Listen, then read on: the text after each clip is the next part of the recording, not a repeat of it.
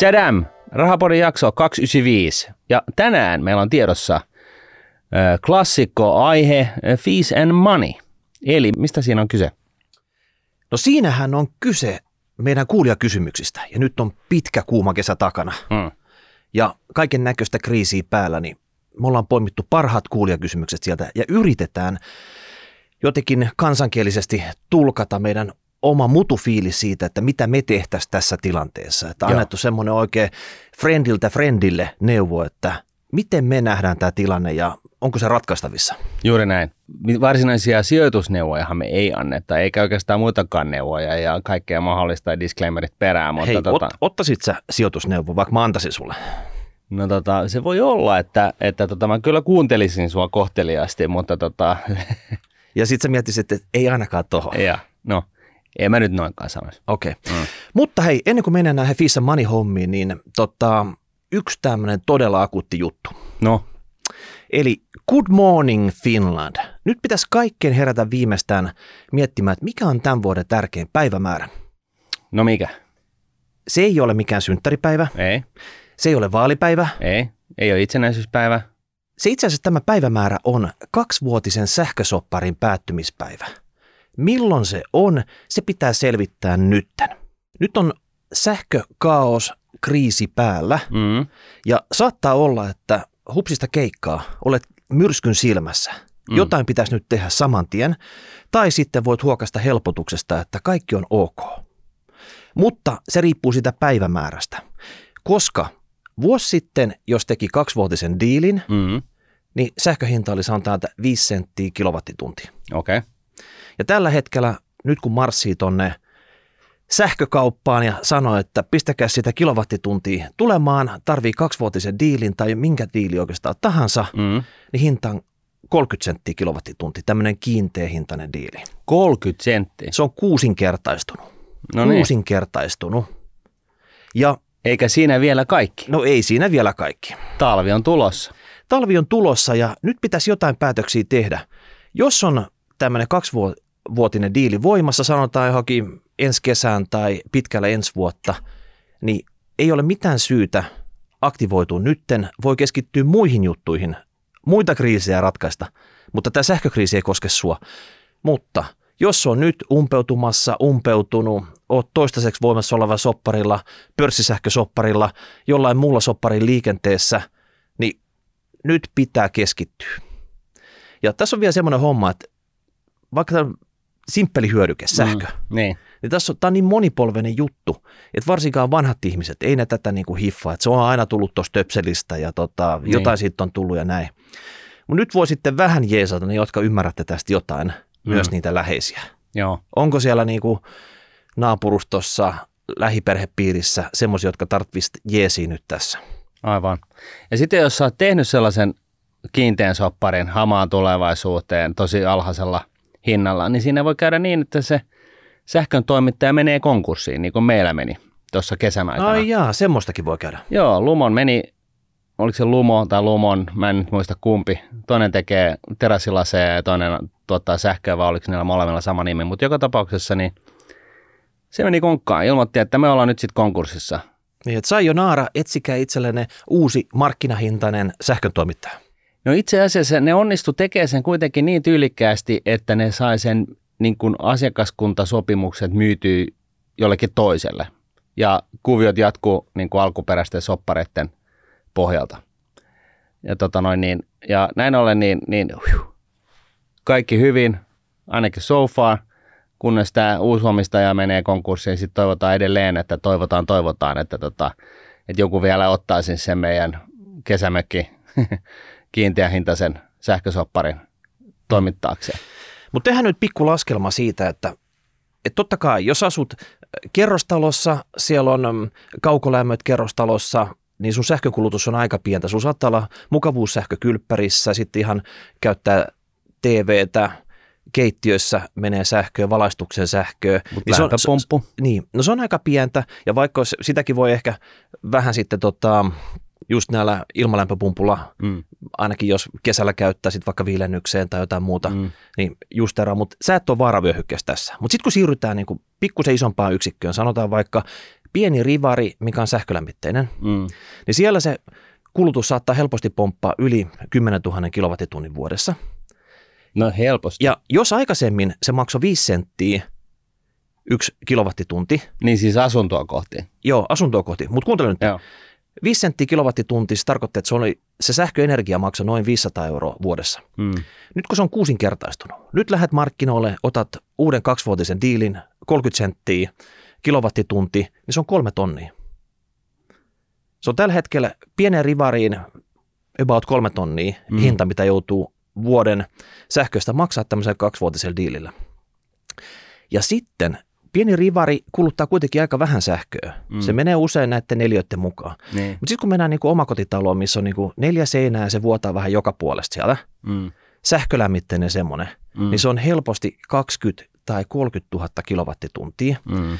Jos sinne rivariin maksoi kolme tonnia, niin tuohon maksaa sitten, jos on 20, 20 000 kilowattituntia, niin se on 6 tonnia.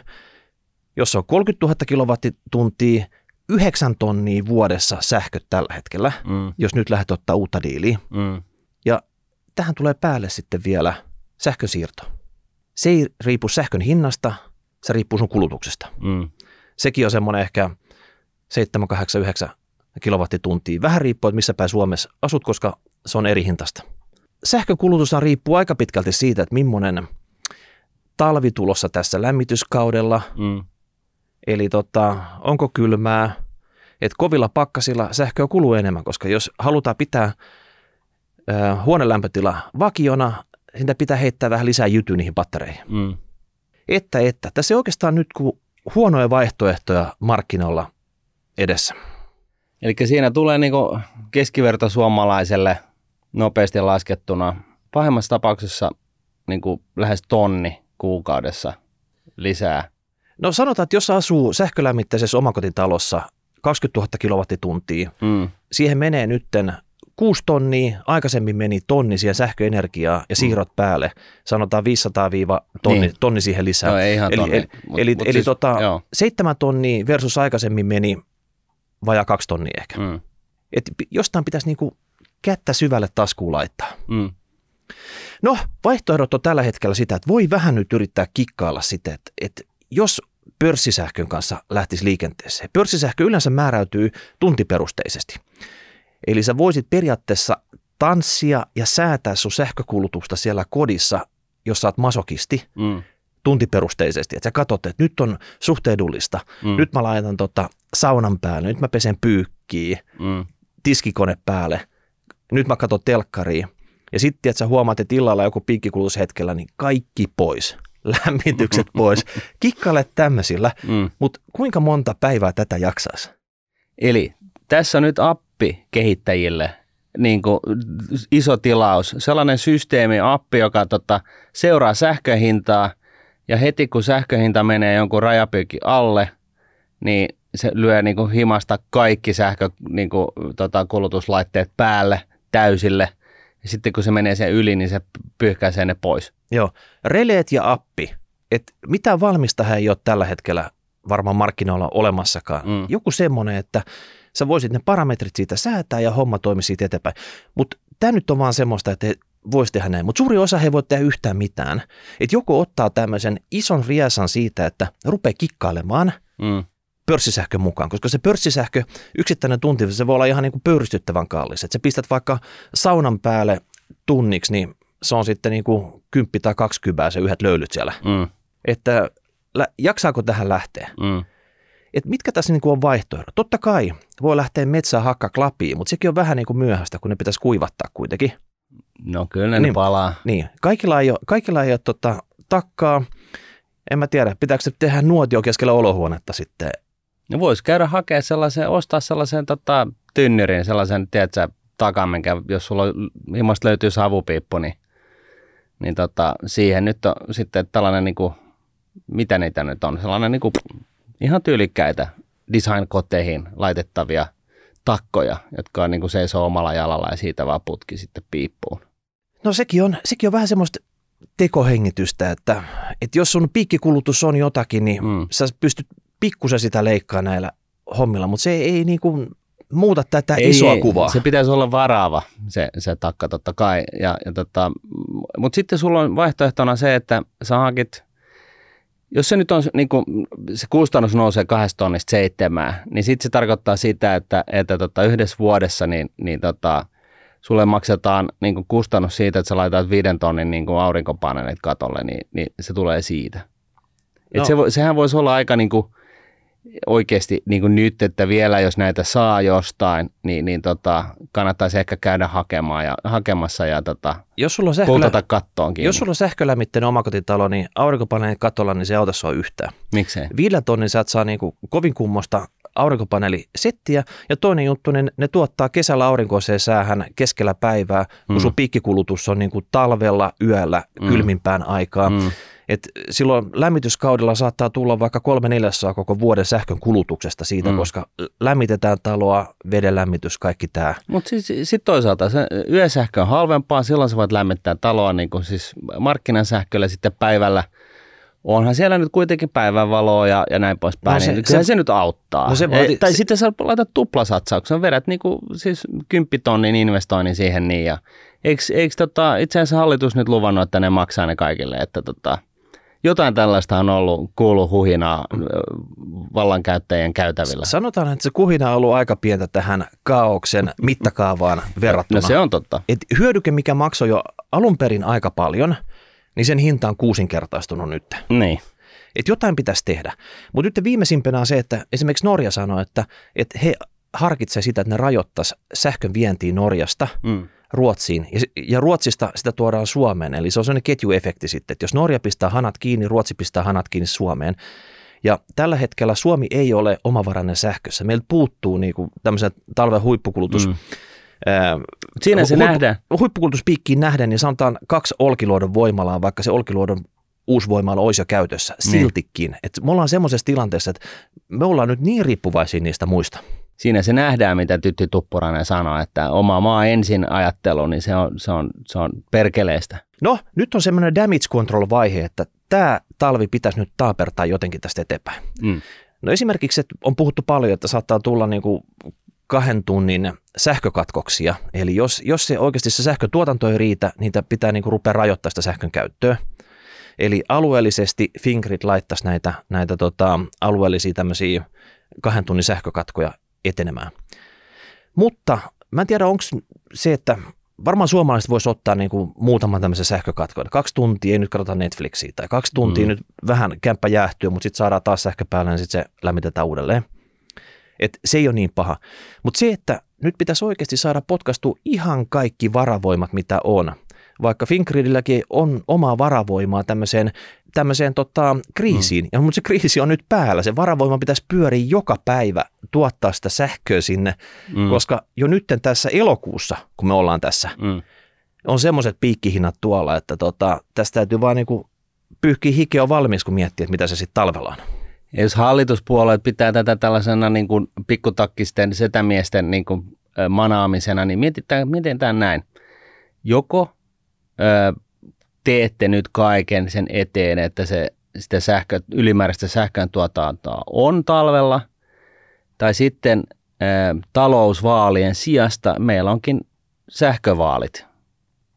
Eli jos jengi, miettikää nyt, että kun tuossa vaalit on keväällä, niin jos, jos, jos suomalaisia on paleltanut koko niin kuin talven läpi, niin se voi olla, että se, se innostus äänestää nykyhallituspuolueita, niin, niin tota, voi olla vähän niin, heikohkoa. Niin, nämä energia-asiat kuuluu elinkeinoministeri Lintilän tontille.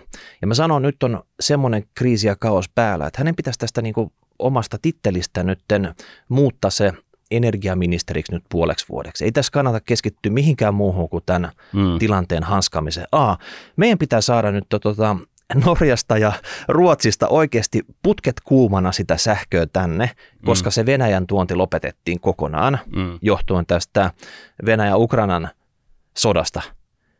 Se on niin kuin pakko varmistaa, että jos ei sitä tuu, niin täällä on ihan helvetti irti. Mm. Ja sen jälkeen ihan kaikki tuotantomenetelmät, mitä täällä on, ne kannattaisi kytkeä nytten päälle, riippumatta siitä, millaisia päästökauppakustannuksia niissä on. Pitkässä juoksussa me voidaan palaa ihan mihin tahansa systeemiin, mutta nyt on niin kuin kriisi. Täällä on kriisi päällä. Kriisissä on, kaikki metodit on sallittuja. Joo, ja, ja sitten, sitten tota, tällaisen niin kuin posi, posin kautta, jos ajatellaan, niin tässä olisi nyt niin kuin, pitäisi löytyä sellaista poliittista tahtotilaa, että me saadaan tällaiset pienydinvoimalla luvat niin kuin – jalkautettua ASAP, että tota, VTTltä löytyy tota, pienydinvoimala, joka keskittyy kaukolämmön tuottamiseen ja sitten maailmalta löytyy muita pienydinvoimaloita. Niiden niin kuin oma, ominaisuushan on tosiaan se, että se riittää, että niin kuin ne on altaassa. Eli siellä ei tarvitse kierrättää mitään vettä. Kun ne pysyy altaassa, niin ne ei ylikuumene ja näin ollen se on niin kuin tällainen staattinen tota noin, niin, se, tota, turvallisuuden kannalta, että siellä ei, se, se ei tarvitse mitään toimivaa, että jos sähköt vaikka menee tai generaattorit loppuu toimimasta tai mitä ikinä, niin sen edelleen niin se ei yleen kuumene. Ja, ja, tota, ja sen takia niin, niin tällaiset pienydinvoimalat niin on, on mietitty sillä tavalla, että ne, niitä voi sitten ripotella vähän sinne tänne ja tonne – hajautettu sähköntuotanto on varmasti hyvä, jos, jos tota, ihan puolustuksellisesti, että se ei, se ei ole niin kuin, Suomen sote-alue, jossa yksi pommi tuohon tota, Meilahteen ja toinen jonnekin Turkuun, niin sitten Suomessa ei ole enää sairaaloita, vaan, vaan sitten se olisi niin kuin sillä tavalla, että sitä ei saa niin kuin ihan helposti niin kuin nyrjähdettyä niin kuin pois päältä. Eli aurinkopaneelit joka nurkille. Joka tapauksessa mä oon niin aurinkopaneeli uskovainen siinä mielessä, että se, se on niin kuin yksi tapa, millä niin kuin kotitaloudet pystyy omalta osaltaan lieventämään sitä niin kuin, sä, niin kuin verkkosähkön käyttöä. Sitten pienydinvoimalat käyttöön. Luvat nyt niin kuin vaan ASAP niin kuin läpi ja tuotantoon. Et, et, niin kuin, et, et jossain voitaisiin niin kuin tehdä jotain ennen kuin kaikki muut maailmassa on ehtinyt tekemään sen jo kymmenen vuotta tai sitten vieläkin niin kuin nirsoillaan jostain, että joo, mutta logo on väärän värinen tai, tai rakennus pitäisi ra- siirtää viisi metriä vasemmalle tai mitään muuta, että tällainen byroslavia, niin se, siinä niin kuin suomalaiset kiusaa suomalaisia, että tota, et, et siinä ei ole niin kuin, me ei voida voittaa sellaisesta, että tällainen turha veks, paneeleita katolle, pienydinvoimalla luvat käyntiin, ja kaikki mahdolliset varavoimalat pyörimään. Totta mm. kai. Ja muistakaa se päivämäärä, eli milloin päättyy kiinteähintainen diili. Hmm. Jos teillä on toistaiseksi, oleva sopi, toistaiseksi voimassa oleva sopimus, se tarkoittaa sitä, että sähköyhtiö voi nostaa tässä vaikka talvikaudella sitä kuukauden varoitusajalla sitä hintaa, ja se voi pomppaa mihin vaan, ja sen toistaiseksi voimassa oleva sopimuksen konvertoiminen johonkin määräaikaiseksi sopimukseksi sanotaan nyt vaikka joulu-tammikuussa, niin älä jätä sitä sitten sinne. Mm. Ja pörssisähköön, jos et ymmärrä pörssisähköstä yhtään mitään, etkä halua sitä tuntitasolla seurata oikeasti, että, että missä kulutus on ja mikä on piikkihinta, niin et missään nimessä ota. Että porukka sai pahasti näpelyä viime talvena, jolloin, jolloin tota, jo ennen näitä Venäjä-Ukraina-hommia, koska silloinkin se pörssisähköhinta piikkas monessa paikkaa esimerkiksi joulukuussa ihan mm. käsittämättömän korkealle ja vaikka joulukuu, mikä ei se edes pahin lämmityskuukausi, niin silloinkin se oli tota, semmoisissa huippuhinnoissa, että mietittiin, että mikä tämä tonnin sähkölasku on niin kuin joulukuulta. Tämä on tämä numero ykkönen, mihin nyt pitää keskittyä. Avot. Mutta siirrytäänpäs nyt sitten näillä viisailla puheilla ja sanoilla niin tota, päivän pääaiheeseen. Eli mikä on askarruttanut meidän kuulijoita kesän aikana, niin Martin, jos sä ottaisit ensimmäisen palautteen tästä, niin ruvetaan ruotimaan. No niin, eli tota, tervehdys. Ensinnäkin kiitokset hienosta ohjelmasta. Kiitos. Kaksi vuotta olen linjalla ollut ja jotakin oppinutkin. Oma taloudenpito on parantunut ja saanut jotain sijoitettuakin, mutta nyt tarvitaan teidän apua. Voisitteko tehdä edes pienen pätkän kuuntelijoiden, kuuntelijoittenne puolisoille, kumppaneille – jotka eivät ymmärrä sijoittamisesta eikä pitkäjänteisestä, pitkäjänteisestä säästämisestä mitään. Sekaan voisi pudotella myös tipsejä, missä mennään talouden suhteen ja mikä on kestävää taloudenpitoa. Suluissa ylivarojen eläminen makea elämän laskun maksu ynnä muu, kyllä te tiedätte. Oma tilanteeni ei ole vielä paha, mutta kun salkkuun alkaa kertymään summa, tai summaa, jota ei säästötilillä ole koskaan nähty, tarvitaan viisaita miehiä vastaamaan, miksi ei laitettaisi parempaa soutuvenettä. Parhaimmillaan tästä seurasi valtava vyöry uusia kuuntelijoita ja pahimmillaankin vain avioeroja. Smiley. Nimimerkki rakkautta tai rautalankaa. Ja tota, tähän oikeastaan niin voi todeta, että jos, jos tota kelaa tätä äh, rahapodin rosteria noin yhdeksän kuukautta takaperin, niin sieltä alkaa tulee sellaisia jaksoja, jotka maalailee, kertoo vähän niin kuin siitä, että mitä nyt tapahtuu. Hyvissä ajoin onneksi äh, oltiin puhumassa stagflaatioista ja inflaatioista ja vaikka mistä. Ja, ja tota, sieltä on, sieltä on niin kuin hyvä aloittaa, totta kai. Äh, Mutta sanotaanko näin, että – tässä, tässäkin pätee ehkä se, se niin kuin päällimmäinen viisaus, niin kyse on siitä, että, että tällaisella niin kuin pitkäjänteisellä säästämisellä, ää, kustannustehokkaalla säästämisellä, niin, niin tota, siinä ajetaan tällaista, tällaisen niin kuin tietyn niin kuin etukäteisennakoimisen perään. Eli jos, jos et sä yhtään ennakoi ää, sun omaa rahan käyttöä, niin siinä käy sitten niin, että loppupeleissä sä et sitten muuta ajattelekaan kuin sitä, että miten sä saat rahat riittämään. Ja nyt jos ollaan tällaisessa tilanteessa, missä maailma on menossa historiallisen synkkään paikkaan, niin ehkä tämä on nyt just se vihoviimeinen hetki, milloin, milloin kannattaa hankkia mitään ylimääräistä siis sillä tavalla.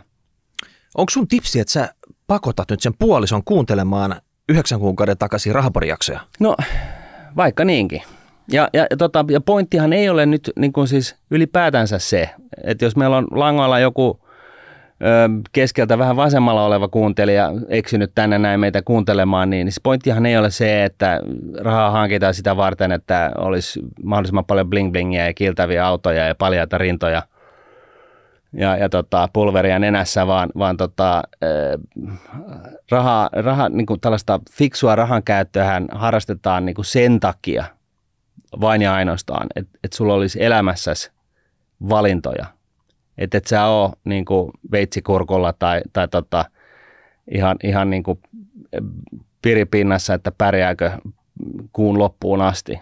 Et, et, ja tällainen ennakoiminen on niin kuin siihen, tämä niin kuin pohjautuu tähän näin, että sä järkkäät itsellesi enemmän e-, valintoja elämääsi. Että sä voit sanoa pomolle, että sajanaara, että mä en nyt enää jaksa tätä rääkkäämistä tai – sä voit lähteä jonnekin retriitille istumaan jonkun pölkyn päähän vuoden päivät tai, tai mitä ikinä. Että et, et sä voit niinku ylipäätänsä elämässä tehdä asioita ja sitten miksei. Ai repäistä tarvittaessa. Niin ja sitten miksei myöskin niinku ajatella näin, että jos, jos elämä koettelee, siis sulla oma yksityinen elämä koettelee, niin, niin voi vetää vähän släkkiä johonkin kohtaan – tai sitten jos maailman elämä koettelee niin kuin, niin kuin hyvin suurella todennäköisyydellä nyt näyttäisi kohta koettelevan, niin, niin, tota, niin on, on sitten mistä ottaa. Että et sä on niitä ensimmäisiä, jotka joutuu perheessä kanssa niin kuin oikeasti sellaisiin tilanteisiin, missä sä et halua olla. Ja nyt sitten jotkut sanoo, että no mitä ihmettä, että inflaatio laukkaa 8 prosentissa, että, että tota noin, niin kannattaako nyt pitää käteistä. No eihän se optimaalista ole – missään tapauksessa. Ää, mutta yhtä lailla niin, niin mä sanoisin näin, että nyt tästä hetkestä kuusi kuukautta eteenpäin, niin, niin se voi ainakin olla hyvä katsoa, järkätä vähän niin kuin taistelukassaa siihen pisteeseen, koska tota, talvesta ei to, tosiaankaan tiedä. Ja, ja tota, kun me sinne päästään, niin sitten tiedetään paremmin. Ja, ja, tota, ja siihen tulevaan talven on tuhja mennä, niin kuin, turha mennä vähän niin kuin marssien sotaan. Et, et, tota, kaikki vaaramerkit ja liput ja henkselit ja, ja, ja pillit soi tällä hetkellä, että tota, Saksassa e, tota, e, futurikauppaa Saksan e, sähköhinnastahan tehdään jo jossain 500 sentissä kilowattitunnilta. Että tot, joo, eikö niin? Et, et, että tota, tässä kannattaa niin vähän nyt suomalaisittain, kun me nyt ollaan sellainen kansa, joka yleensä pärjää, niin tämä on nyt se hetki. Vähän sä kyllä rönsylet, jos tämä sun puhe oli tarkoitettu suoraan sille puolisolle, joka ihmettelee, että, että mitä tässä tapahtuu. Että miksei me nyt upgradeata uutta soutuvenettä. Mm. Että pitäisi joku sellainen konkreettinen homma, että minkä takia nyt se, se hänen puolisonsa tekee näin ja tota, on tämmöinen pihiskotti, niin. eikä, eikä hän kuuntele häntä ja hänellä on hyviä ideoita. Hän on nyt googlannut että millainen soutuvene pitäisi uusi, niin pitäisi olla joku se, se polku tässä, että tota, miksi edetä näin. Eli, eli nyt jos ei osteta sitä soutuvenettä nytten, Joo, kymmenen vuoden päästä se ei ole, se ei ole soutuvene, mm. se on muskelivene. Mm. Tai sitten 30 vuoden päästä se potti, niin se onkin sellainen avomerivene. Mm. Tai, Et, tai, et, sit, se, se, se, et sä siirrät sitä kulutusta sinne. tai sitten toisinpäin. Sä voit ostaa sen saman soutuveneen puoleen hintaan vuoden kuluttua. Ja, ja, ja se nyt on vaan on tyhmää maksaa liikaa. Siis se pointti on se, että, että niin kuin nyt tosiaan niin kuin kohta nähdään, että miten tässä käy. Et tulee ostajamarkkinat ja ne, kenellä on massit valmiina, niin ne pystyy reagoimaan. Joo. Eli sulla on kaksi vaihtoehtoa tähän, mutta älä tee sitä nytten, niinkö? No, no vähän niin kuin näin, mutta sitten toisaalta tämä hetki on oikeasti ihan sairaan vaikea. Koska niin kuin toisaalta sun ei tarvitse, siis sun ei pitäisi niin kuin säilyttää niin kuin käteistä ihan hirveästi, ähm, koska inflaatio. Ja sitten taas, no m- miten sä suojerot inflaatiosta? No inflaatiolta, no sitten on taas reaaliomaisuus. Eli just niin kuin tällaiset välttämättömät hyödykkeet. Ja jos soutuvene nyt on välttämätön hyödyke, niin se tarkoittaa itse asiassa sitä, että kun rahan arvo laskee, niin sen rahallinen nimellisarvo nousee. Ää, et, että tota, tämä ei ole niin kuin sillä tavalla ihan hirveän yksinkertaista, mutta tota, No mieti nyt, hei, se puoliso, joka haluaa se soutuveneen, Niin. hän on nyt tämmöinen jolotyyppi. You live only once. no joo, Et nyt pitäisi kaikki saada nyt ja heti. Ja naapurillakin on, kaveri on tehnyt IG-päivityksiä, heilläkin mm. on, miksei meillä ole. Mm. Ja sitten se toinen puoliso, joka on kiinnostunut tästä sijoittamisesta, se rupeaa puhumaan näistä inflaatioista. Ja joka ilta, kun tota, voisi katsoa jotain romanttista komediaa, niin hän jotain, kattelee jotain tota, pädiltä jotain osakekursseja ja tota, mutristelee suuta ja hinkkaa sitä Exceliä siellä, missä on se perheen tulot ja menot ja miettii mm. näitä niin nyt pitäisi jotenkin nyt päästä siihen, siihen ajatusmaailmaan mukaan, että tämä sun puoliso, se ei ole niinku täys urpo, Mm. vaan se oikeasti tekee niinku järkeviä juttuja mm, tämän rahankäytön takia, että nyt ei ole aika blastaa kaikkea sisään.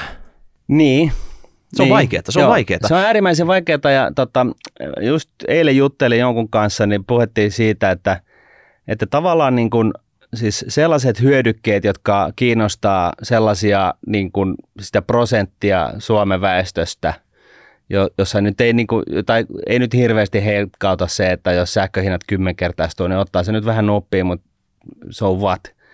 Niin, niin, tota, niin, niin sellaisten niin kuin esimerkiksi no, se, sellaiset hyödykkeet, niin niiden hinta todennäköisesti pysyy, säilyy, vuokraamismahdollisuudet on samat, YM, YM.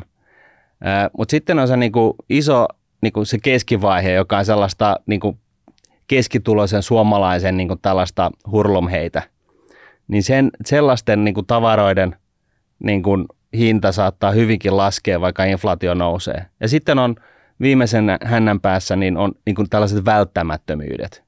Siis mitä ilman sä et pysty elämään. Niinku, Mitä kaupasta ostetaan päivittäin? no mitä kaupasta ostetaan päivittäin. Ja siis niinku lähtökohtaisesti niinku ruoka, vesi. Energia. Energia Mm. siis tällaiset asiat. Ja, tota, ja, ja tästä voi nyt sitten ehkä jotain päätellä.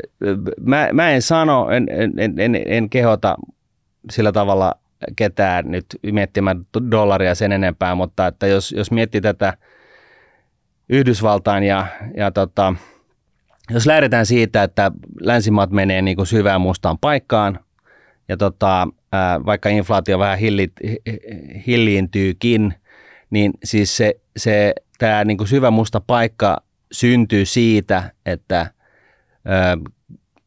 keskituloisten ostovoima on tällä hetkellä niin kuin vapaassa pudotuksessa Yhdysvallassa ja Euroopassa. Eli siis se, se niin kuin oikeasti se on, niin kuin siitä on lähtenyt pohja pois. Ja sitä ei vielä huomaa. Ja, ja siinä kestää mm.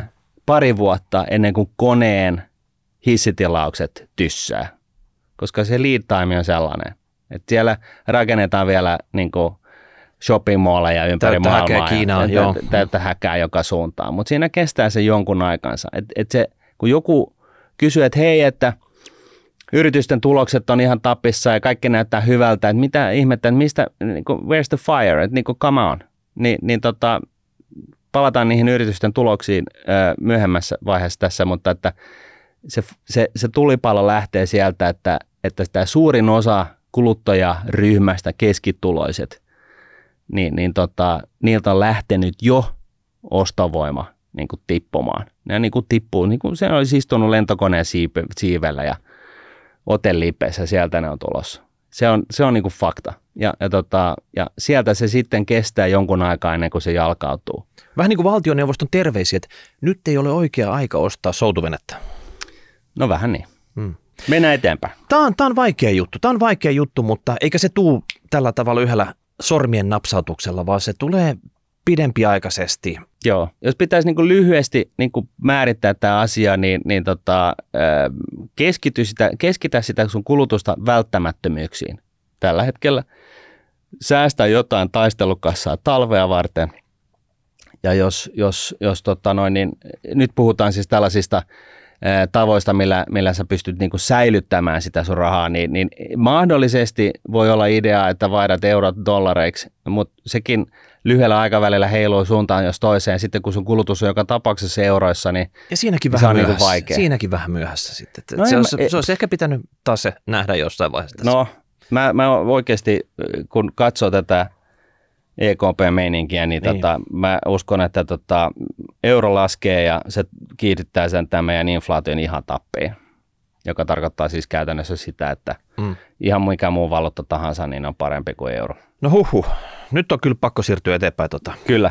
Ota Jessen, Jessen palaute täältä, että hei Miikka ja Martin, Ensinnäkin kiitoksia erittäin paljon Rahapodista. Olen teidän ohjeita noudattanut viime vuodet ja tulevaisuus ei hirvitä lähellekään niin paljon kerrytettyjen säästöjen ja korkokatollisen asuntolainan ansiosta. Kaksi ja vuotias lapsikin on jo toista vuotta kartuttanut eläkettään sijoittamalla kustannustehokkaisiin indeksirahastoihin. Ching. Sitten asian. Olemme vaimonin kanssa molemmat tällä hetkellä työelämässä, mutta vaimolla olisi nyt tarkoitus tehdä alan vaihdos ja lähteä opiskelemaan. Onko tässä maailmantilanteessa järkevää nostaa opintolainaa, jos työssä käyminen opiskelun lisäksi on mahdotonta, vai kannattaako kajota kertyneisiin säästöihin, jotka kuitenkin tällä hetkellä ovat plussalla? Tarkoitus on koettaa selviytyä tekemällä kumpaakaan, mutta jos ja kun hintojen nousu jatkuu, rupeaa käteiskassa kuihtumaan vauhdilla. Kyllä, kyllä, kyllä. Tähän maailman hetkeen. Siellä on päästy jo kivasti vauhtiin, mutta nyt olisi tämmöinen niin kuin rytmivaihdos. Kyllä, ja, ja tota noin, niin, lyhyt vastaus tähän on se, että nyt kannattaisi ö, realisoida ö, jonkunnäköinen taistelukassa.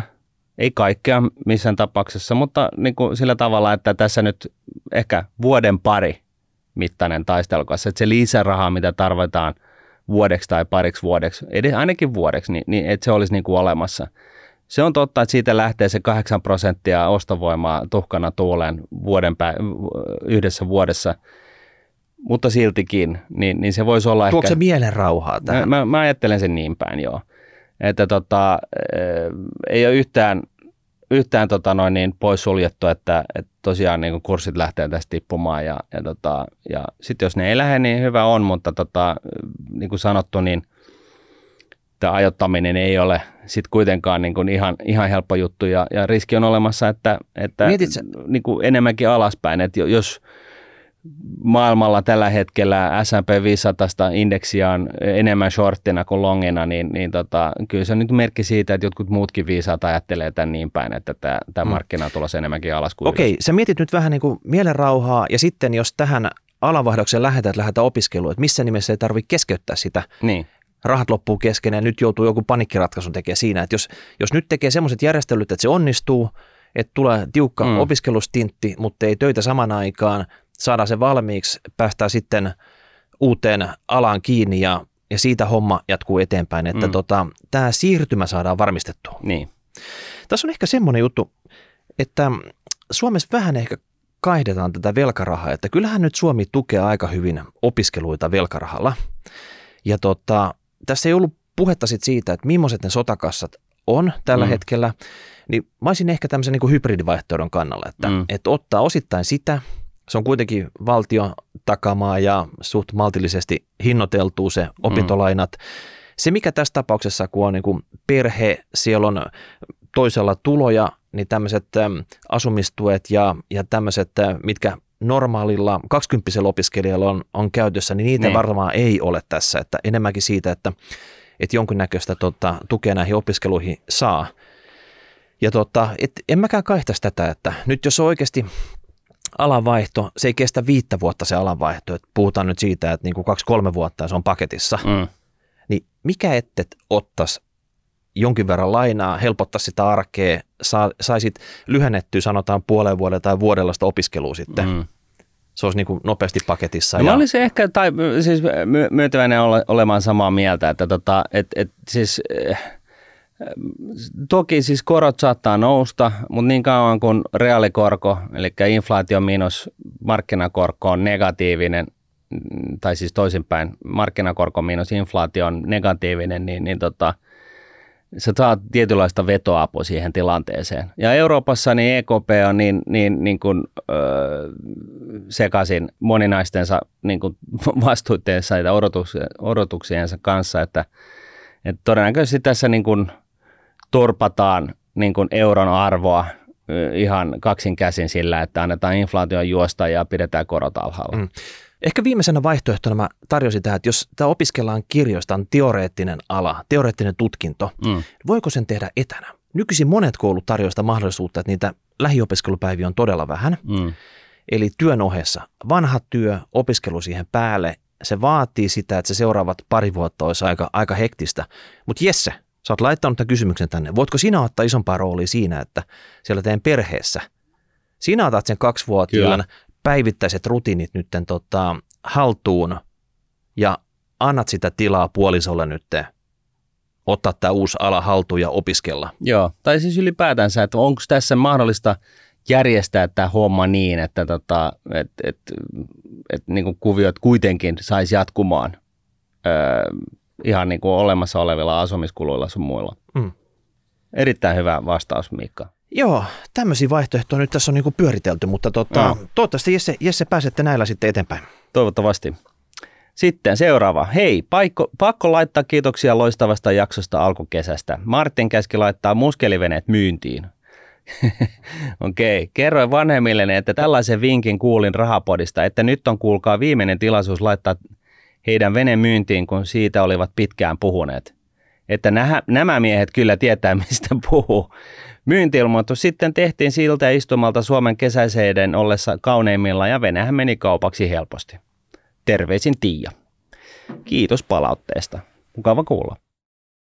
Pakko sanoa, että tämä kesä suosi. Oli sen verran mm. hyvät kelit, että varmasti veneet meni kaupaksi. Joo, ja tota, jos se nyt oli muskelivene, niin se oli ehkä se viimeinen, viimeinen kesä, jolla, jolla sen saa ylipäätänsä myytyä. Mutta tota, ainakin siellä päin saaresta, missä me pyörittiin, niin Bensikset oli, Bensiksen pitäjitä oli, oli aika, aika äimän käkenää, että tota, ilmeisesti niin, niin tota, siis ihan oikeasti siis polttonesteiden hintan, hinnan korkea piikki just kesäkuukausina oli vähentänyt sitä menekkiä niin kuin kolmanneksella tai jopa puolella, riippuen vähän missä sun bensis oli. No aika, aika moisia muutoksia kyllä. Joo, siis edellisiin vuoteen nähden.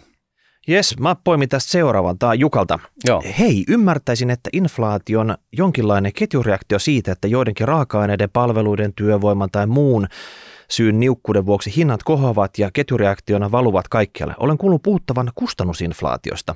Voiko inflaatio olla muunkinlaista kuin kustannusinflaatio? Sellaista ihan vain kepillä aletaan kokeilla jäätä ja nostaa hintoja ilman kustannuspaineita. Yhtenä pienen esimerkkinä mainitsen juuston, jota hetki sitten nostimme hintaan 4 euroa 15 sentti, nyt tuo juusto maksaa 5 euroa 65 sentti, hinnan nousu on jotain 36 pinnaa. Tietämättä faktoja on aivan mahdotonta ymmärtää, että energian hinnan nousu olisi vaikuttanut juuston hintaan tuollaisella hintapaineella. Kysymykseni pointti on se, että onko tällaisessa inflaatiohypessä ja Venäjän sota Ukrainassa vaikuttaa siihen, että kauppa nostaa hintoja ihan urakalla, kun mitään hinnan nousua ei tarvitse erikseen perustella. Nyt vaan aletaan palaa ja nostellaan. Tässä kotosalla sanoin alkukesästä, että kyllä kiinnostaa nähdä keskusliikkeiden osavuosikatsaukset. Äskettäin luin, että Kesko julkaisi ennätyksellisen tuloksen. Eikö se jotenkin vahvista tätä epäilyäni hintojen noston urakoinnista? Tämmöinen tämmöinen käytännön koettu inflaatio, eli lempijuusto. Aikaisemmin sä sait sitä pikkusen yli neljällä egellä ja nyt joutuu kaivaa syvältä taskusta melkein kuusi egeä. Tämä on oikeasti hieno esimerkki siitä, että siis inflaatio on, on, on paljon odot, siis perustuu myöskin odotuksiin. Että on, on niin kuin siis talouteen syntyy pullonkauloja, jotka tarkoittaa, että jotain tiettyjä hyödykkeitä on vaikea saada ää, kysyntään nähden ja näin ollen hinnat lähtee nousemaan. Ja sitten kun, kun lasketaan tällaisia vira, virallisia inflaatiolukuja, missä on tietynlainen kori eli erilaisia hyödykkeitä – siis tällaisia arkihyödykkeitä, mistä, mistä voidaan päätellä, että mitä, et, et missä mennään elinkustannustason osalta, niin, niin tota, siellä, siellähän ne niin kuin heijastuu. Ja, ja totta kai sitten niin, niin tota, kun raha ostaa vähemmän, niin myöskin ne niin kuin tavallaan asiat ja hyödykkeet, jotka ei suoranaisesti ole kytköksissä niin kuin nouseviin kustannuksiin, niin totta kai rahan, rahan arvo tavallaan laskee, niin kyllä siellä sitten aletaan nostaa, nostaa tota noin, niin hintoja kaiken mahdollisten tuotteiden ja palveluiden osalta ihan vain sen takia, että se rahan arvo laskee. Sitähän se inflaatio on. Se, mitä 10 euroa osti vuodenvaihteessa 2021-2022, niin, niin tota, se ehkä ostaa enää – kahdeksan euroa edestä seuraavan vuoden vaihteessa. Että, että tota, et, et kyllä se näin on ja, ja silloinhan se tavallaan tulee perässä. Ja tässä se riski just on, että tässä syntyy sellainen kujanjuoksu, että tota, et, et kulut nousee siellä täällä, synnyttää perushyödykkeiden hintoja, joka tota, johtaa siihen, että eurot ostaa vähemmän ja sitten siellä aletaan nostaa kaikkien muidenkin hyödykkeiden hintoja. Ja sitten sä alat pyytää lisää palkkaa vaatimaan, että – että, tota, että hei, että inflaatio, niin sen takia mä tarvitsen lisää fyrkkaa. Mäkin sain 6 prosentin palkanalennuksen tälle vuodelle. Ja, ja, tota, ja, ja, ja sitten kun sitä palkkaa tulee ikkunasta ja ovista, niin sitten taas on varaa niin kuin nostattaa hintoja. Ja tämä spiraali, tämä ei ole ihan helppo pysäyttää. Että tässä syntyy tällainen niin kuin talouteen, tällainen kujanjuoksu, missä kustannukset ja tulot – ö, oskaloi niin kuin milloin mi- mihinkin suuntaan vetäen sitä, alentaen rahan arvoa kiihtyvään tahtiin. Mm. Pitää myös ymmärtää, että inflaatio ei ole mikään tämmöinen luonnonvakio. Eli nyt me ollaan puhuttu 8 prosentin inflaatiosta, joka on niin kuin viimeisin luku, mikä on, mikä on tämmöisellä hyödyke kautta palvelukorilla mm. mitattu. Mutta onhan joku kuluttaja, jolla se saattaa olla tällä hetkellä inflaatio nolla. Mm. Hänen kulutuksessa suuntautuu ihan täysin semmoisiin asioihin, joissa ei ole ollut näitä hinnannousuja, kun taas se toinen, sanotaan nyt, että me puhuttiin alus ääriesimerkki sähkölämmitteisestä omakotitalosta. Mm. Tämän kaveri inflaatio voi olla 100 prosenttia tällä hetkellä. Joo, siis, siis sähkölämmitteinen omakotitalo ja sitten tota 100 kilsaa töihin bens, niin kuin bensa-autolla, niin niin, moido. Se, on, se, on niin kuin, se voi olla 100 prosenttia. Et, et, et, mutta silloin kun pandemia alkoi, niin aluksi ei oikeastaan ollut tämmöistä kustannusinflaatio. Siinä oli vähän kysyntäinflaatio, eli sirupula. Mm. Tiettyjä asioita ei pystytty tuottaa samanlaisia määriä, mitä, mitä kysyttiin, eli, eli 100 tyyppiä halus, pystyttiin tuottaa 50, niin osa porukasta oli valmis maksaa siitä enemmän. Ja ne firmat käytti sitä hyväkseen sitten, että, tota, että, että voidaan vaan tämä tuottaa, mutta nämä nyt maksaa enemmän, että ketkä, ketkä käsi ylös, ketkä maksaa tämän sitten. Et silloin oli tämmöistä kysyntäinflaatiota. Ja nyt taas sitten tässä, tässä kun ollaan tästä tota, talous avattu, mutta nämä Venäjän sota etenkin eskaloi taas tätä kustannusinflaatiokriisiä tässä. Mm. Eli, eli energia, joka vaikuttaa logistiikkaan, joka vaikuttaa sitten tuottajahintoihin ja jota kautta sitten nyt se koettu inflaatio nyt siellä kaupan hyllyllä, se juuston hinta mm. nousee. Mutta totta kai firmathan ottaa aina niin paljon rahaa tuotteistaan kuin vaan pystyy ja sen kilpailu määrittää sitten. Mm. Ja tässä, tässä tota, inflaatiokierteessä, kun kaikki hinnat nousee ja ehkä kuluttajan valppaus heikkenee, mm. että okei, kahvi ei maksakaan kaksi euroa, se onkin kolme euroa, mm. selvä. No sitten taas joku toinen asia on niin kuin neljä euroa, se onkin kuusi euroa. Mm. Niin eihän jokaisen asian hinta on noussut, mutta nyt vähän testataan kepillä jäätä. Mm erinäisten toimijoiden osalta sitten, että mitä porukka on valmis maksamaan näistä asioista. Mm. Hyvä, hyvä myös muistata, niin kuin yrit, muistaa yritystasolla niin kuin esimerkiksi sitä, että jos inflaation myötä niin kuin voi näyttää sieltä, että yritysten tulos rokkaa. Että hit, soikoon, että niin kuin kauttaaltaan niin niin tota, jengin topline, eli liikevaihto on kasvanut 8 prosenttia se on valunut suoraan niin kuin, niin kuin koko kustannusrakenteesta läpi ja, ja tota, tulee sinne viimeiselle sivulle, että, että niin kuin suhteellisesti kustannukset tosiaankin nousee, mutta toisaalta liikevaihtokin on noussut, niin et, et, et, näillähän menee hyvin. Mutta sitten täytyy muistaa, että jos se, jos se tulos on parantunut 8 prosenttia sen yhden vuoden aikana, niin, niin siinä on poljettu paikallaan. Niin koska... on poljettu paikallaan. Ei tapahtunut siis oikeasti yhtään mitään. Ja näin ollen, tässä on myöskin tällainen niin kuin tavallaan yritysten ä, tuloksentekoharha, ne, niin kuin, ne, ne, tuloksentekoharha, että tota, et, et 8 prosenttia tuloksesta on nyt vain sitä, että poljetaan paikallaan. Niin ja, se, rima, se rima, mikä pitää ylittää, niin se on nyt noussut tässä vuodessa todella korkealle. Kyllä.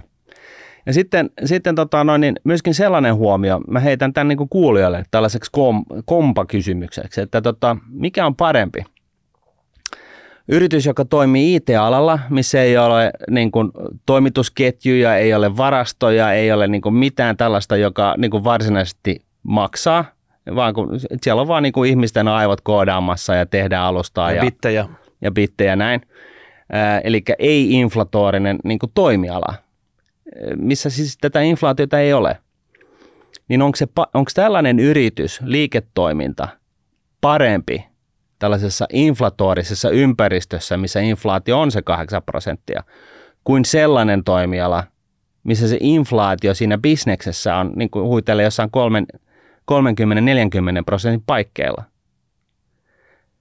Mä ajattelen niin kuin näin jos tämä, tämä toimiala, IT-toimiala, jossa ei ole inflaatiota, niin siellä jos, jos liiketoiminta yhden vuoden ajan pyörii ihan paikoillaan, niin sehän tarkoittaa, että sen, sen liikevaihto ja tulos pieneni just 8 prosenttia. Ihan vaan, siis kaikki muu pysyy samana. Vain, vain tätä, tämä inflaatio on päällä ja kaikki muu pysyy samana. Kaikki niin kun, seuraavan vuoden tulos on täysin sama kuin edellisen vuoden tulos. Se tarkoittaa, että sillä menee huonosti. Entä sitten sellainen yritys, joka kulkee tämän inflaation keihään kär, kärjessä? Jolla, jossa se, Aallonharja, ratsastaa siellä Aallonharjalla. Ja niin. Aallonharjalla, niin. Jossa inflaatio on 30-40 prosenttia. Niin sen topline nousee 30-40 prosenttia, sen kustannukset nousee 30-40 prosenttia, mutta sen loppuviivallekin tulee enemmän euroja. Et kumpi on parempi? Mä jätän tämän kysymyksen au, a, a, niin kuin auki. Mut sä, oot, kun, sä oot kuin Reni, sä jätät cliffhangerin tähän nyt. Mä jätän tähän cliffhangerin, koska mä itsekään tiedä vastausta, mutta tota, Sä haluat palata tähän topikkiin. Mä haluan ehkä palata tähän topikkiin. Mennään eteenpäin. Joo. Ota sä siitä seuraava. Moi. Ajatellaan vähän la- boksin ulkopuolelta ja isosti. Valtio ottaa lainaa tuhat miljardia sadan vuoden takaisinmaksulla ja varmaan kohta taas nolla korolla. Toivottavasti. Pahoin pelkään, että ei, mutta että toivotaan näin. Rahat, tai ainakin tässä esimerkiksi lähdetään tästä. Rahat sitten lainataan eläkeyhtiöille nollakorolla. Siis ne otti sen lainan, tuhat miljardia sadaksi vuodeksi nollakorolla ja sitten ne rahat lainataan eläkeyhtiöille nollakorolla. Samalla voitaisiin kaikki yhteishyödylliset yhteisöt laittaa verolle. No tämä on besides the point. Eläkeyhtiöt, jotka saisivat tämän, tämän rahan, sijoittavat tuon summan ja saavat niistä esimerkiksi 3,2 prosenttia osinkoja. En nyt laske muita tuottoja mukaan. Öö, osinkoina tuo summa tuottaisi 32 miljardia vuodessa. Tästä veroihin menisi 6,4 miljardia, eli valtiolle tuloja, 10 miljardia lainalyhennyksiin. No niitäkään ei varsinaisesti ole, mutta joo, laskennallisesti näin. Ja loput 15,6 miljardia per vuosi jäisivät eläkeyhtiöille. Nykyisin eläkeyhtiöt vievät palkasta sen 24,4 prosenttia ja saavat siitä tuloja noin 15 miljardia vuodessa. Eli tehtäisiin tällainen puluveivaus ja, ja, tota, ja, ja tota, tosiaan ei, palkasta ei tarvitsisi enää maksaa neljännestä tai palkkakulusta, työnantajalle koituvasta palkkakulusta, niin neljännes ei olisikaan enää tätä meidän eläkejärjestelmän ylläpitokustannusta. Ja, ja tota, niin kuin hän tässä toteaa, että tätä ei enää tarvitsisi tulevaisuudessa maksaa, vaan tuon verran voitaisiin pienentää noita palkkatuloista maksettavia veroja.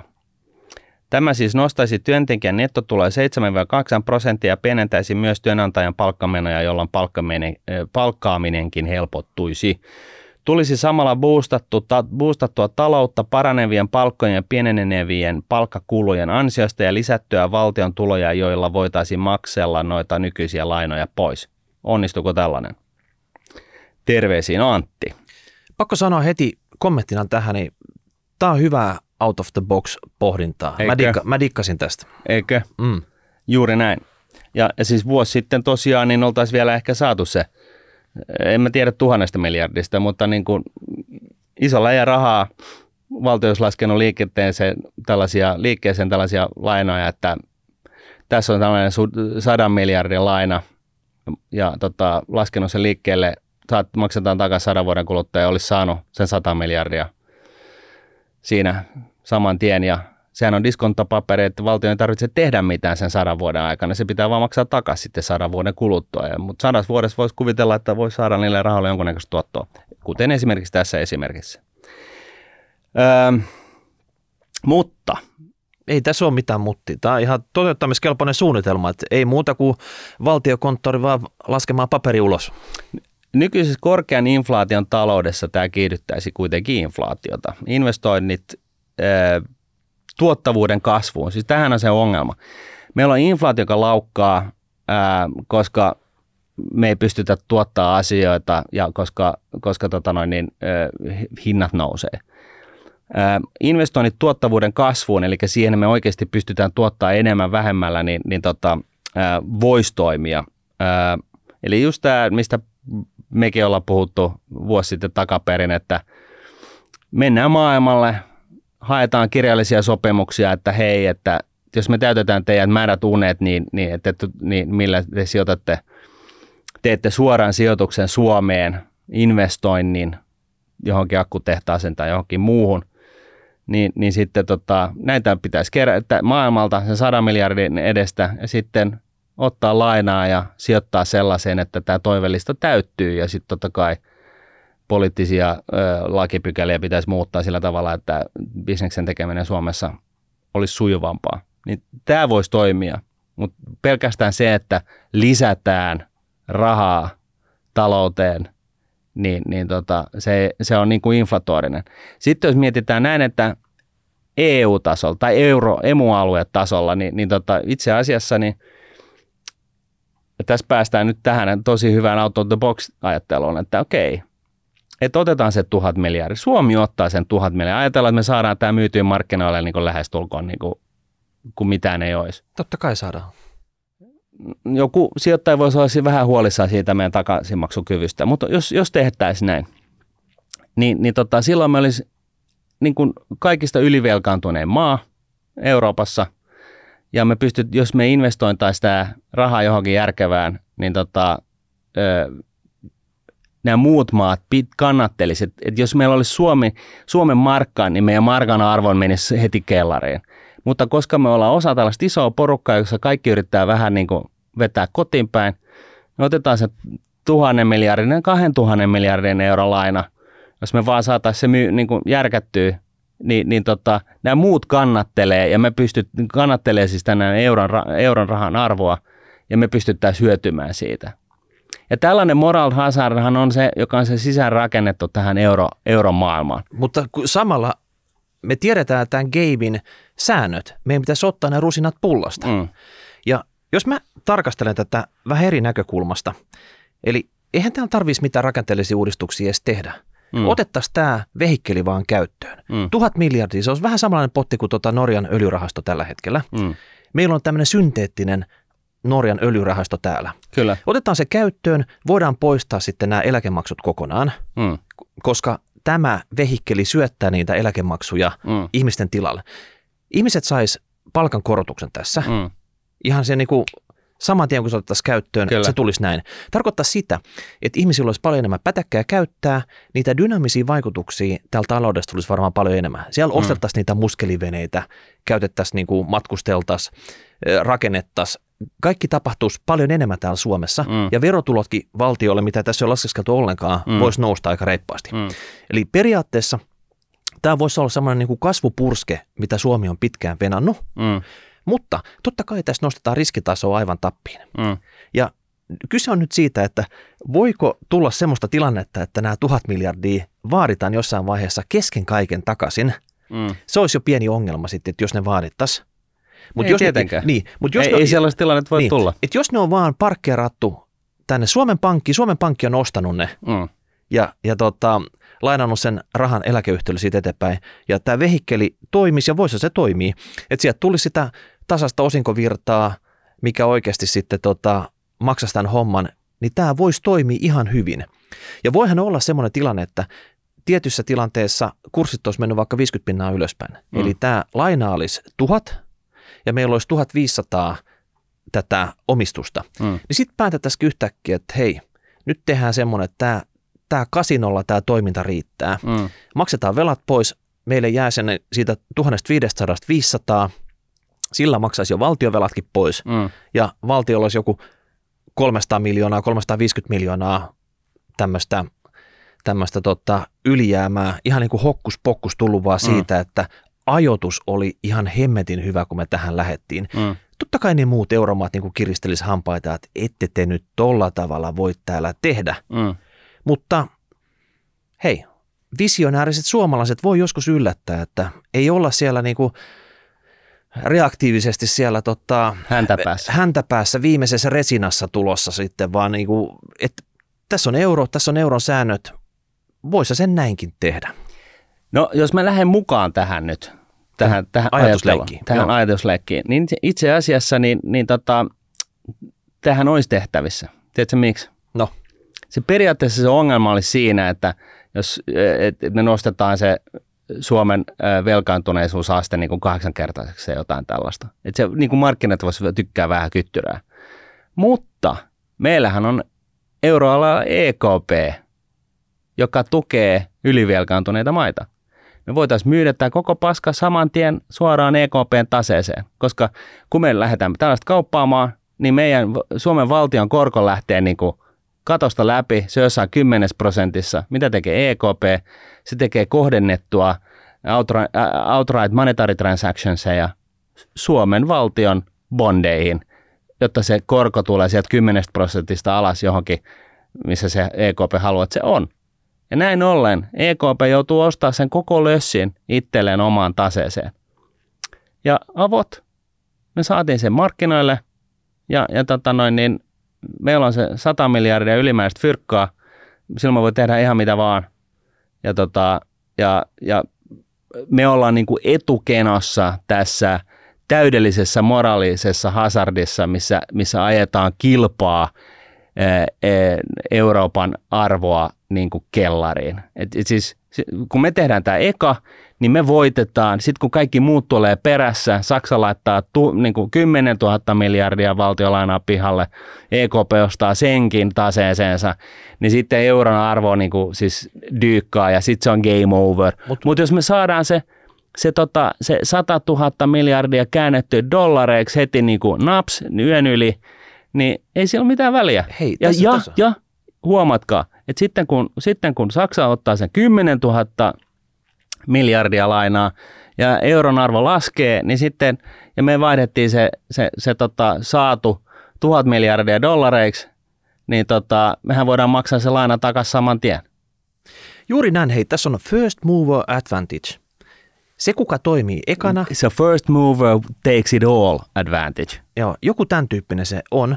Eli Täydellinen, niin kuin, siis rationaalisesti täysin oikein ajateltu asia, moraalisesti täysin ala-arvoinen juttu, mutta hei, no, me luovutaan kansakuntana, yhteinen päätös, luovutaan kansakuntana moraalista, niin me voidaan tämä tehdä. Kyllä. Ja joku voisi sanoa, että jotkut Italiat ja Espanjat on, Ne on luopunut siitä jo. ne on luopunut siitä jo ajat sitten, mutta ne on nysvänyt. Ja, no ja nysväreitä. Nyt, niin, ja nyt me voitaisiin ottaa laakista niin kuin tämä homma niin kuin haltuun, upottaa koko euron arvo ö, kerralla niin kuin Kankkulan kaivoon ja vetää se pisin korsi itsellemme. Ö, mutta se oma maa ensin ajattelu, niin se tosiaan ei ole, ei ole, ei ole hyvä. Tässä on ehkä vielä se, että eläkeyhtiöille, mulla ei ihan hirveästi ole luottoa, että ne olisi kuitenkaan se, Eikö- joiden pitäisi tämä sijoittaa. Että sitten me oikeasti tarvittaisiin nyt tota, semmoinen luotettava taho. Ei haittaisi, vaikka me oltaisiin mukana siinä, Mm, siinä, ei. tota, siinä kolmen hengen nyrkissä, joka tätä, tätä tuhatta miljardia pyörittäisi. Joo, mutta siis kyllä se Jenkkilään olisi varmaan hyvä siirtää saman tien yön yli. Että tota, et... Se on, tuplariski ei voi ottaa, että se, niinku, se potti makaa täällä euroalueella, ei. kun tämä saattaa räjähtää. ei. se on, niinku, ei. se, on, se siis... tuli, tulilanka palaa täällä, niin tota, Joo. se, se, se, se ammusvarasto on pakko siirtää tästä vähän kauemmas. Hei, tätä täytyy nyt jatkotyöstää. Kiitos Antti tästä. Joo. Sitten seuraava. Moi. Ensinnäkin kiitos aivan mahtavasta podcastista. Todella mielenkiintoisia aiheita, joita kuuntelee mielään pitkiäkin pätkiä kerralla. Olen monesti tässä podianne kuunnellessa päätynyt pohtimaan, mitä tässä talouden ja maailmantilanteessa kannattaisi nyt tehdä ylimääräisille rahoille. Tilanteemme on se, että alamme kohta rakentaa taloa ja otamme siis elämämme suurimman lainan. Ajankohta ei varmastikaan ole ideaali, mutta me nyt kuulumme vielä niihin onnekkaisiin, jotka saivat muuttovalmispaketti nimen alle ennen Venäjän hyökkäystä Ukrainaan. Eli tällä nyt edetään. Lopputulos tulee olemaan iso laina, johon voi edes haavella korkosuojauksesta vasta vuoden päästä. Ja tässä on suuluiset hinta 2 prosentin korkokatolle oli kuukausi sitten 35 tonnia. Eli ihan käsittämättömän iso. Ei tämmöisillä hinnoilla tämmöisiä korkokattoja varmaan otella. Lisäksi meillä on pari sijoitusasuntoa. Ainakin melko tarkkojen ennakkolaskelmien perusteella kuukaudessa tulee perheellemme jäämään noin 2000 euroa käytettäväksi, olettaen, että nämä korkonousut pysyvät ennakoidussa alle 3 prosentin luokassa, joko käteissäästöksi, porinnekuntoilun johdosta aloitettuihin rahastosijoituksiin tai ylimääräisiin lainamaksuihin oman että sijoitusasuntojen osalta. Pallottelen tässä itse monesti, että kannattaisiko sitten vuoden päästä jo vähän isompikorkoisia lainoja yrittää maksaa pois niin pian kuin pystyy, vaiko lyhentää mahdollisimman vähän ja sijoittaa paljon. Nolla korollahan ehdottomasti on kannattanut mieluummin sijoittaa, mutta entäs nytten? Mitäs itse painottaisitte tuon rahan kanssa? Kiitos paljon, jos ehdit ottaa asia pohdintaan ja iloista kesää. Terkuin Riina, mutta pakko sanoa nyt, että iloinen kesä oli tässä, mutta nyt mehitään vasta vastata tähän Riinan kysymykseen. Ja tota, ikinä ei ole hyvä aika rakentaa.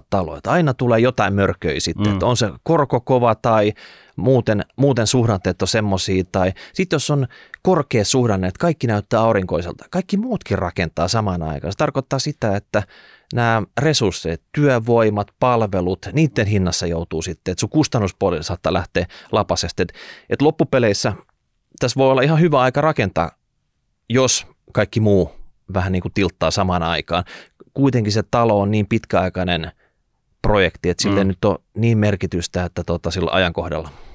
Joo, ja, ja vastaus tähän on, on niin kuin tavallaan se, että, että kunhan sä pystyt ylläpitää ää, asuntolainojesi kustannuksia, mitä sulle siunautuu siitä, että korot nousee, niin niin kauan kuin tämä reaalikorko, eli markkinakorko tai sun asuntolainakorko miinus ää, inflaatio – niin kauan kuin se on negatiivinen, niin sä hyödyt tässä.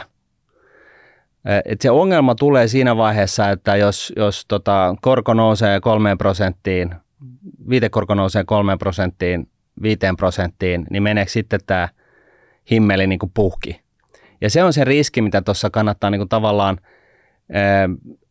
pohdiskella ja laskeskella, koska tota, siinä vaiheessa, jossain vaiheessa se himmeli loppuu toimimasta – ja siinä vaiheessa, kun se loppuu toimimasta, niin on todennäköistä, että asunnosta ei saa enää yhtään mitään, koska siellä on kaikki jonoksasti yrittää päästä käm, niin kuin mm, liian kalliiksi muodostuneista ä, asuntolainoistaan eroa myymällä sitä omaa kämppää.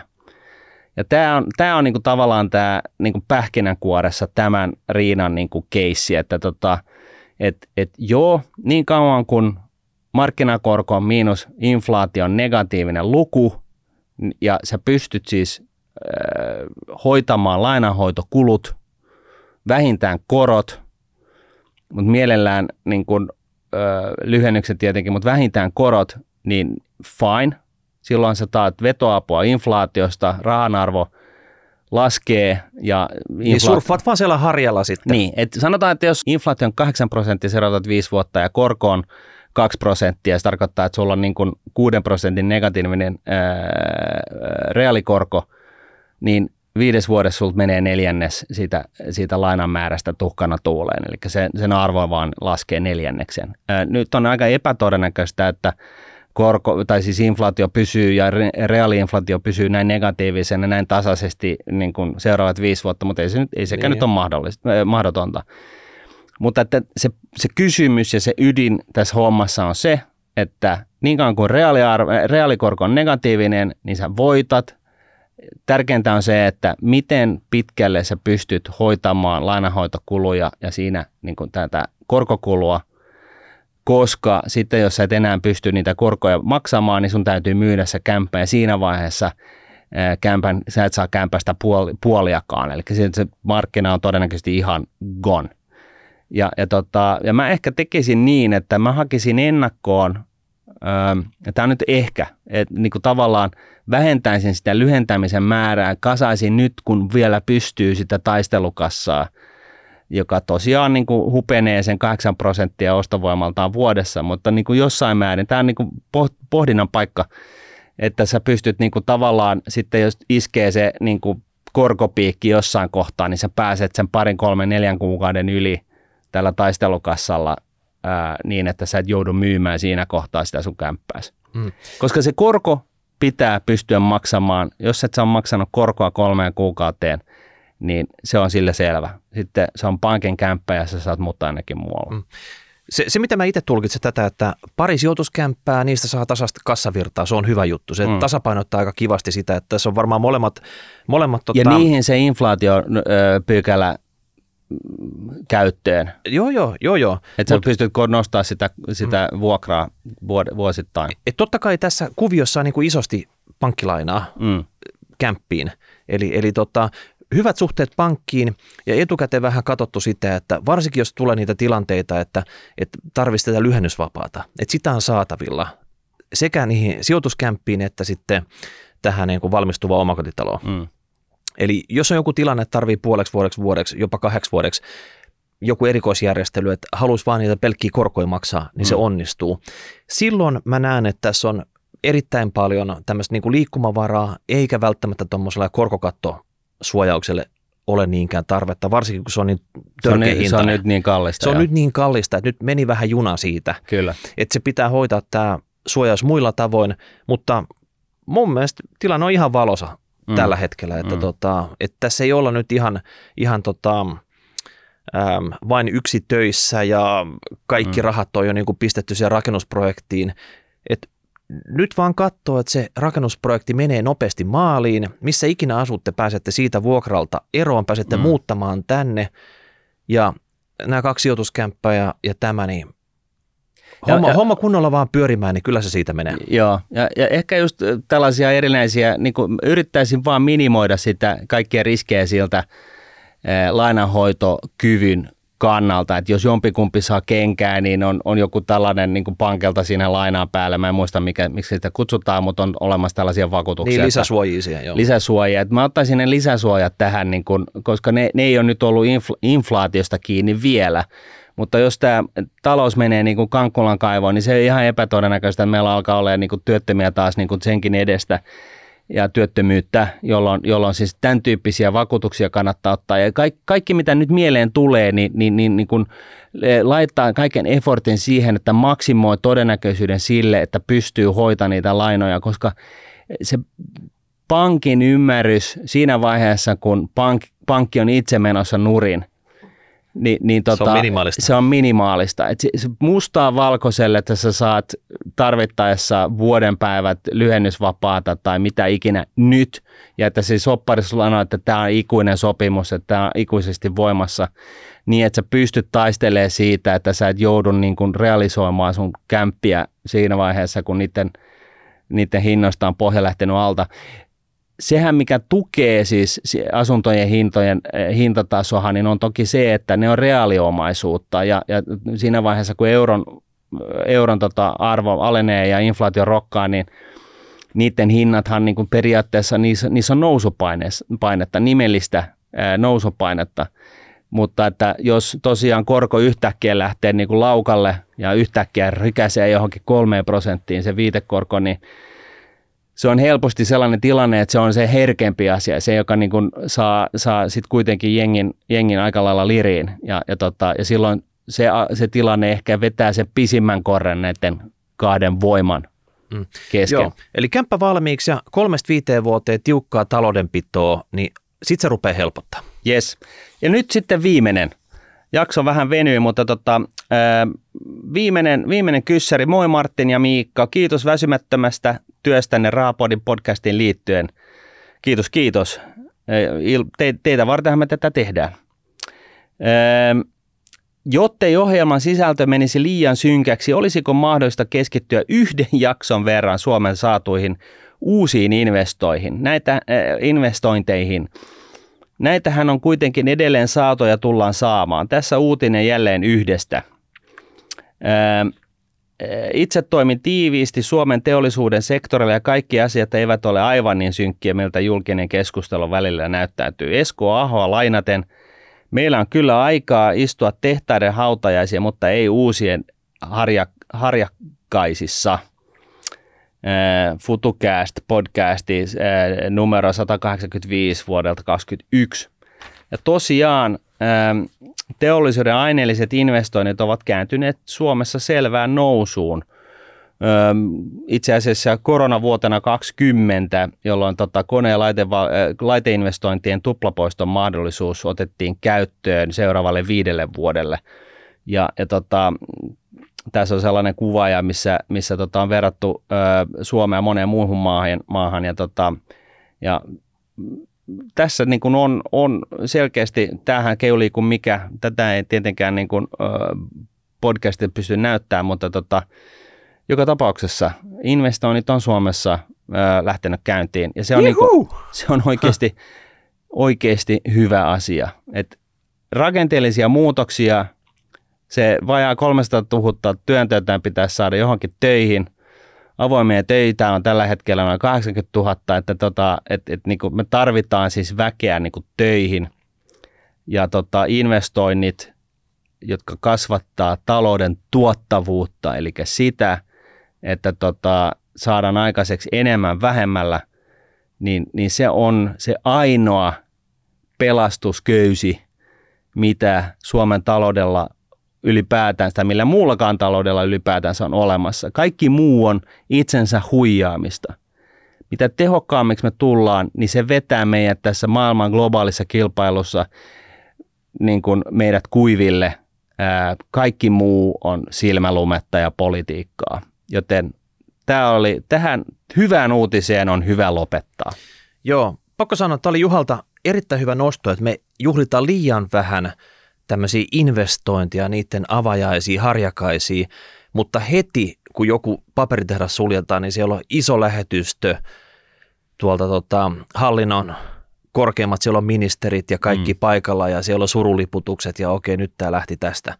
Kun tämä on sitä Suomikuvan rakentamista, meidän pitäisi niin kuin brändätä itsemme, että täällä tehdään koko aika juttuja, vaikka ne olisi niin kuin pieniä, niin kuitenkin siitä tehdä kokoon suurempi Joo. mediaspektaakkeli. Maailma näkisi, että tänne koko aika avataan jotain, investoidaan. Tämä on se paikka, missä bassi tapahtuu, pöhinää on.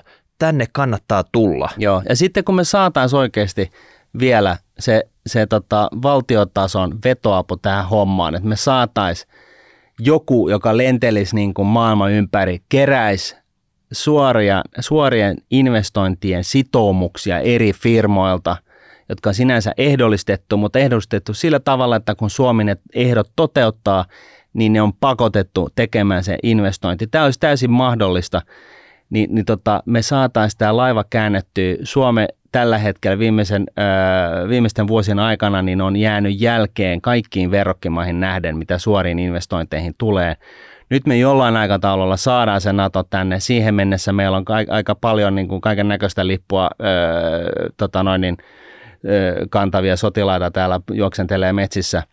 Hyvä juttu. Me ollaan, juna on niin lähtenyt, nyt olisi niin se H-hetki. Ja, ja se, tämä, tämä tota, investointien tuottavuuden kasvu on, auttaa myöskin hyvin konkreettisesti tällaisessa inflaatio inflaatioympäristössä, missä inflaatio rokkaa. Se on se, niin kuin sanottu, se on se ainoa oljenkorsi, mitä millään taloudella on. Ja siihen olisi niin kuin hyvä tarttua, eli suoria investointeja aivan hemmetisti Suomeen. Mm. Näin.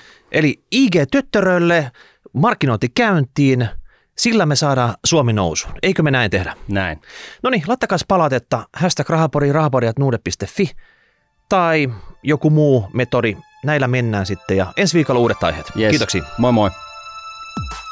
Raha.